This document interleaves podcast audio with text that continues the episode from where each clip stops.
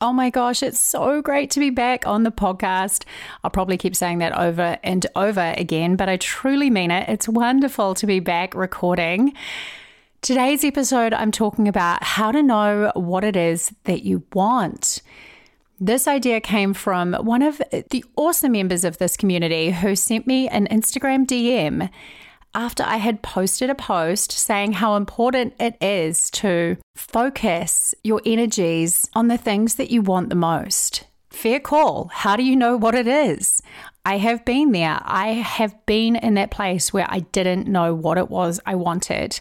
And so we're going to be talking a little bit more about how you can uncover that for yourself. Stay tuned. Welcome to Here to Thrive. I'm your host, Kate Snowise. This is a podcast for people who are ready to step up and live a happier life. It's for those of us who are dedicated to understanding ourselves and getting the best that we can out of this thing called life. It's a mix of psychology and modern spiritual thought, always with a focus on practical advice so that you can take it back and apply it to your own life. I don't believe we're here to merely survive. I truly believe we're here to thrive. So let's get going.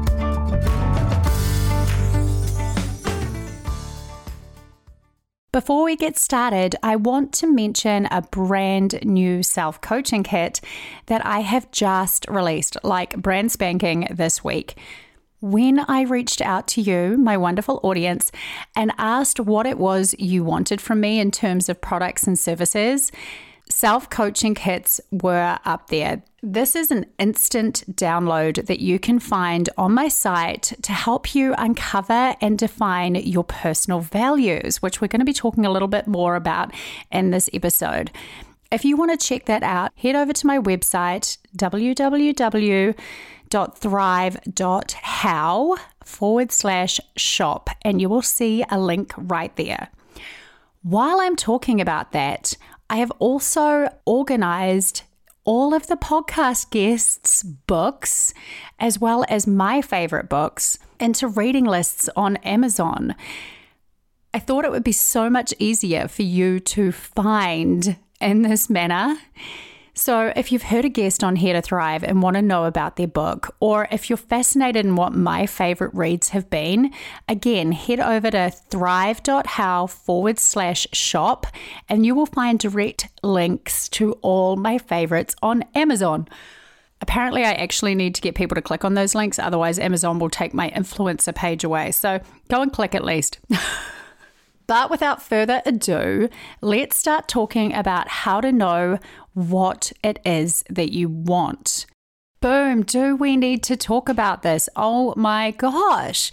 So, as I mentioned earlier, someone DM'd me on Instagram and asked me this question. Then, the very next week, it came up in my client sessions. That's always an indicator to me that this is a topic that needs to be spoken to. Direction in life, how do we find it? Let me just start by saying that self knowledge is a superpower. You won't even know what it is that you want until you know yourself. And so that has to be the crucial starting point. And that is what I'm going to be talking about today. I'm going to give you three tips for how you can start getting to know yourself better. Now, that might sound basic, but it is the simple truth. Most of us bypass really getting to know ourselves. None of us are taught to do this in school or college. If you were, hooray to wherever you went to school. But what I have found is that typically through our education systems, we're encouraged to master the world, not to master or understand ourselves. Then we go through life feeling completely out of whack, disconnected, lost, and ungrounded, and we have no idea how to get ourselves out of that space. So, let me launch into how you can get to know yourself better and in turn discover what it is you want. One of the very first things you can do is open up a conversation with yourself. Be willing to engage with the hard questions and ask yourself, what are my hopes and dreams? Now, it might sound a little bit weird to encourage you to have a conversation with yourself, but it really is one of the most powerful things that you can do when you're trying to dig deeper and uncover what it is that you really want, need, and crave in life. The best way that I have found to have this type of conversation is through journaling, or more specifically, writing to prompts, because sometimes it can be pretty hard just to grab a journal and be like, what are my hopes and dreams? I have found it so much easier if you've got a little prompt or a question that gets you going. Now, obviously, to do this, you really need to make that space to connect with yourself more deeply. Everything I do and all my coaching and everything you will have heard in this podcast, I hope that you have noticed this reoccurring theme that I truly believe that every single one of us has the answers we seek. No one is a better expert on you than you are on yourself. And so I encourage people not to go looking for answers outside of themselves, but to dig deep and look within. The problem is, you have to dig deep. These answers aren't necessarily just going to rise to the surface with no effort on your part. You have to be willing to put that time aside to truly connect with yourself.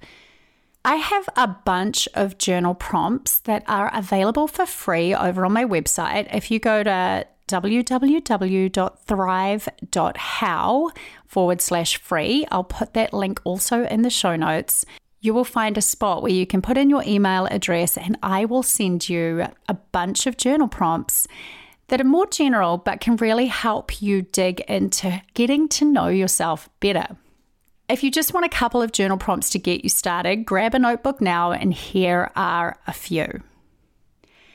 You could ask yourself if I could do anything in the world and know it would all work out okay, what would I do? If you could do anything in the world and know it would all work out, what would you do? What would make an 80 year old version of me proud? What would make an 80 year old version of yourself proud? Or a good alternative to that one, what would make a 15 year old version of me proud? As a 15 year old, I was a bit of a dreamer, and I know so many of us are as children. And I often find it powerful to think back to making the 15 year old version of me proud. The point I'm making here is that it's not likely that just one day you're going to wake up knowing exactly what you want. Rather, it's a process of uncovering and discovering. And one of the very best ways that you can do this is being willing to ask yourself the hard questions and see what comes to the surface. This journey of self discovery can be a lot of fun. The second tip, and something I do with all of my clients, this is cornerstone to my work, is uncovering what it is you value in life. I believe that we all know what it is that we need to feel fulfilled, as I mentioned earlier. And values provide a beautiful structure to really tap into what it is that matters most to us. The thing is that most of us live pretty well sometimes in alignment with most of the things we value, but it's through putting them into language that you can come back to them and use them as a really grounding structure in your life. Now, as I mentioned, I do values as part of all of my coaching programs. And I've found it's an incredibly powerful exercise for those who feel stuck or at a crossroads in life, or when my clients are lacking clarity about what they want. Knowing your values helps you make grounded decisions. They provide this beautiful framework to check in with yourself and make sense of your life. It is through knowing what you value that you are able to align your life with what matters most to you. And I truly believe that's where fulfillment lies. Obviously, how do we uncover the values? That's why I mentioned the values identification self coaching kit that I've just released by all means, you can go online and Google search how to uncover your personal values. I have a particular way that I do it with my clients with a card sort, which is what I've put into the values identification kit, which I have found works super well. And I will take you through multiple layers of honing in on your values. It was actually creating this podcast that encouraged me to create this kit. Up until this point, I have only done this work one on one with people, but I think it's about time I made it more accessible because there is so much power in having language to articulate what matters most to you. If you do want to check out that kit, just head to thrive.how forward slash shop. My third point on how you can decide what it is that you want in life follow what lights you up. Now, I know that might sound a little bit fluffy, but it's truly powerful. I was discussing with a client just the other day, and this was my homework to her. I asked her to pay attention to what it was that gave her that feeling of fire in her belly. What are the things that spark a light in you? Do more of those things. They might not necessarily make up a job. I feel like society these days is telling us to follow our passion and anything that you love can be a career. But even if you feel like the things that light you up don't create a manageable career, give them the energy and allow them to become a fully fledged hobby. Start putting aside time to do the things that light you up. And don't apologize if you feel like they're a little bit wacko or weird. They are your things. And if they make you feel alive on the inside, they're worth bringing into your life. Just for some context here, personal story being obsessed with self help books 20 years ago when I was in my late teens and early 20s wasn't really cool. But I did it anyway. It lit a spark in me and made me feel great. Now, how do you do this? How do you follow what lights you up? I'd encourage you to pay closer attention to your life. Often, when we're feeling lost, we feel disconnected from ourselves. So, it is through paying closer attention that you can start to feel out what the things are that give you that little spark of energy. I know with myself, I had tuned down that ability to connect with myself. So it took some serious effort to get back in touch with what I was feeling. But it's where you should start. Notice what makes you feel warm in your heart. Pay attention to what invigorates you and enlivens you. For some of you, this might be hiking in nature. For others, it might be crafting. For me, it is writing and reading and epic quotes. Like, I love me some quotes. If we're not connected on Instagram yet, you seriously, I love me some good quotes. Come and find me, kate.snowise. I'm saying this because I just want to give you a reminder to turn towards the things that light you up. Make space for them because the more you stoke that fire within you, the more alive you'll feel. And it's that feeling that leads you to where you're supposed to be. So, those are my three tips. Open up the conversation with yourself about your hopes and dreams. Ask yourself the hard questions.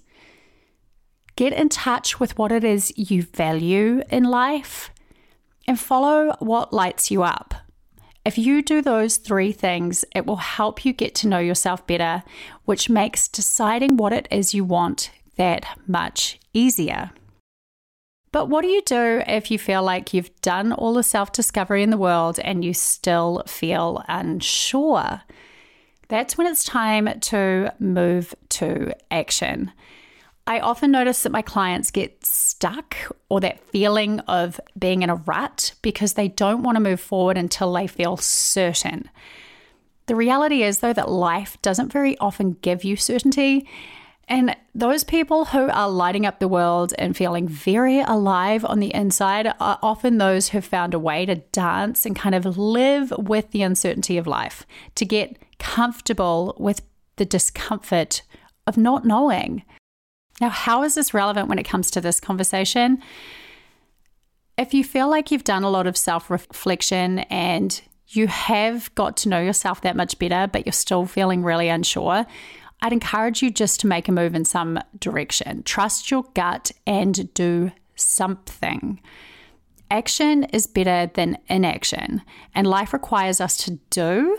And the reality is that you can stay stuck in contemplation forever if you don't find a way to start turning things into action.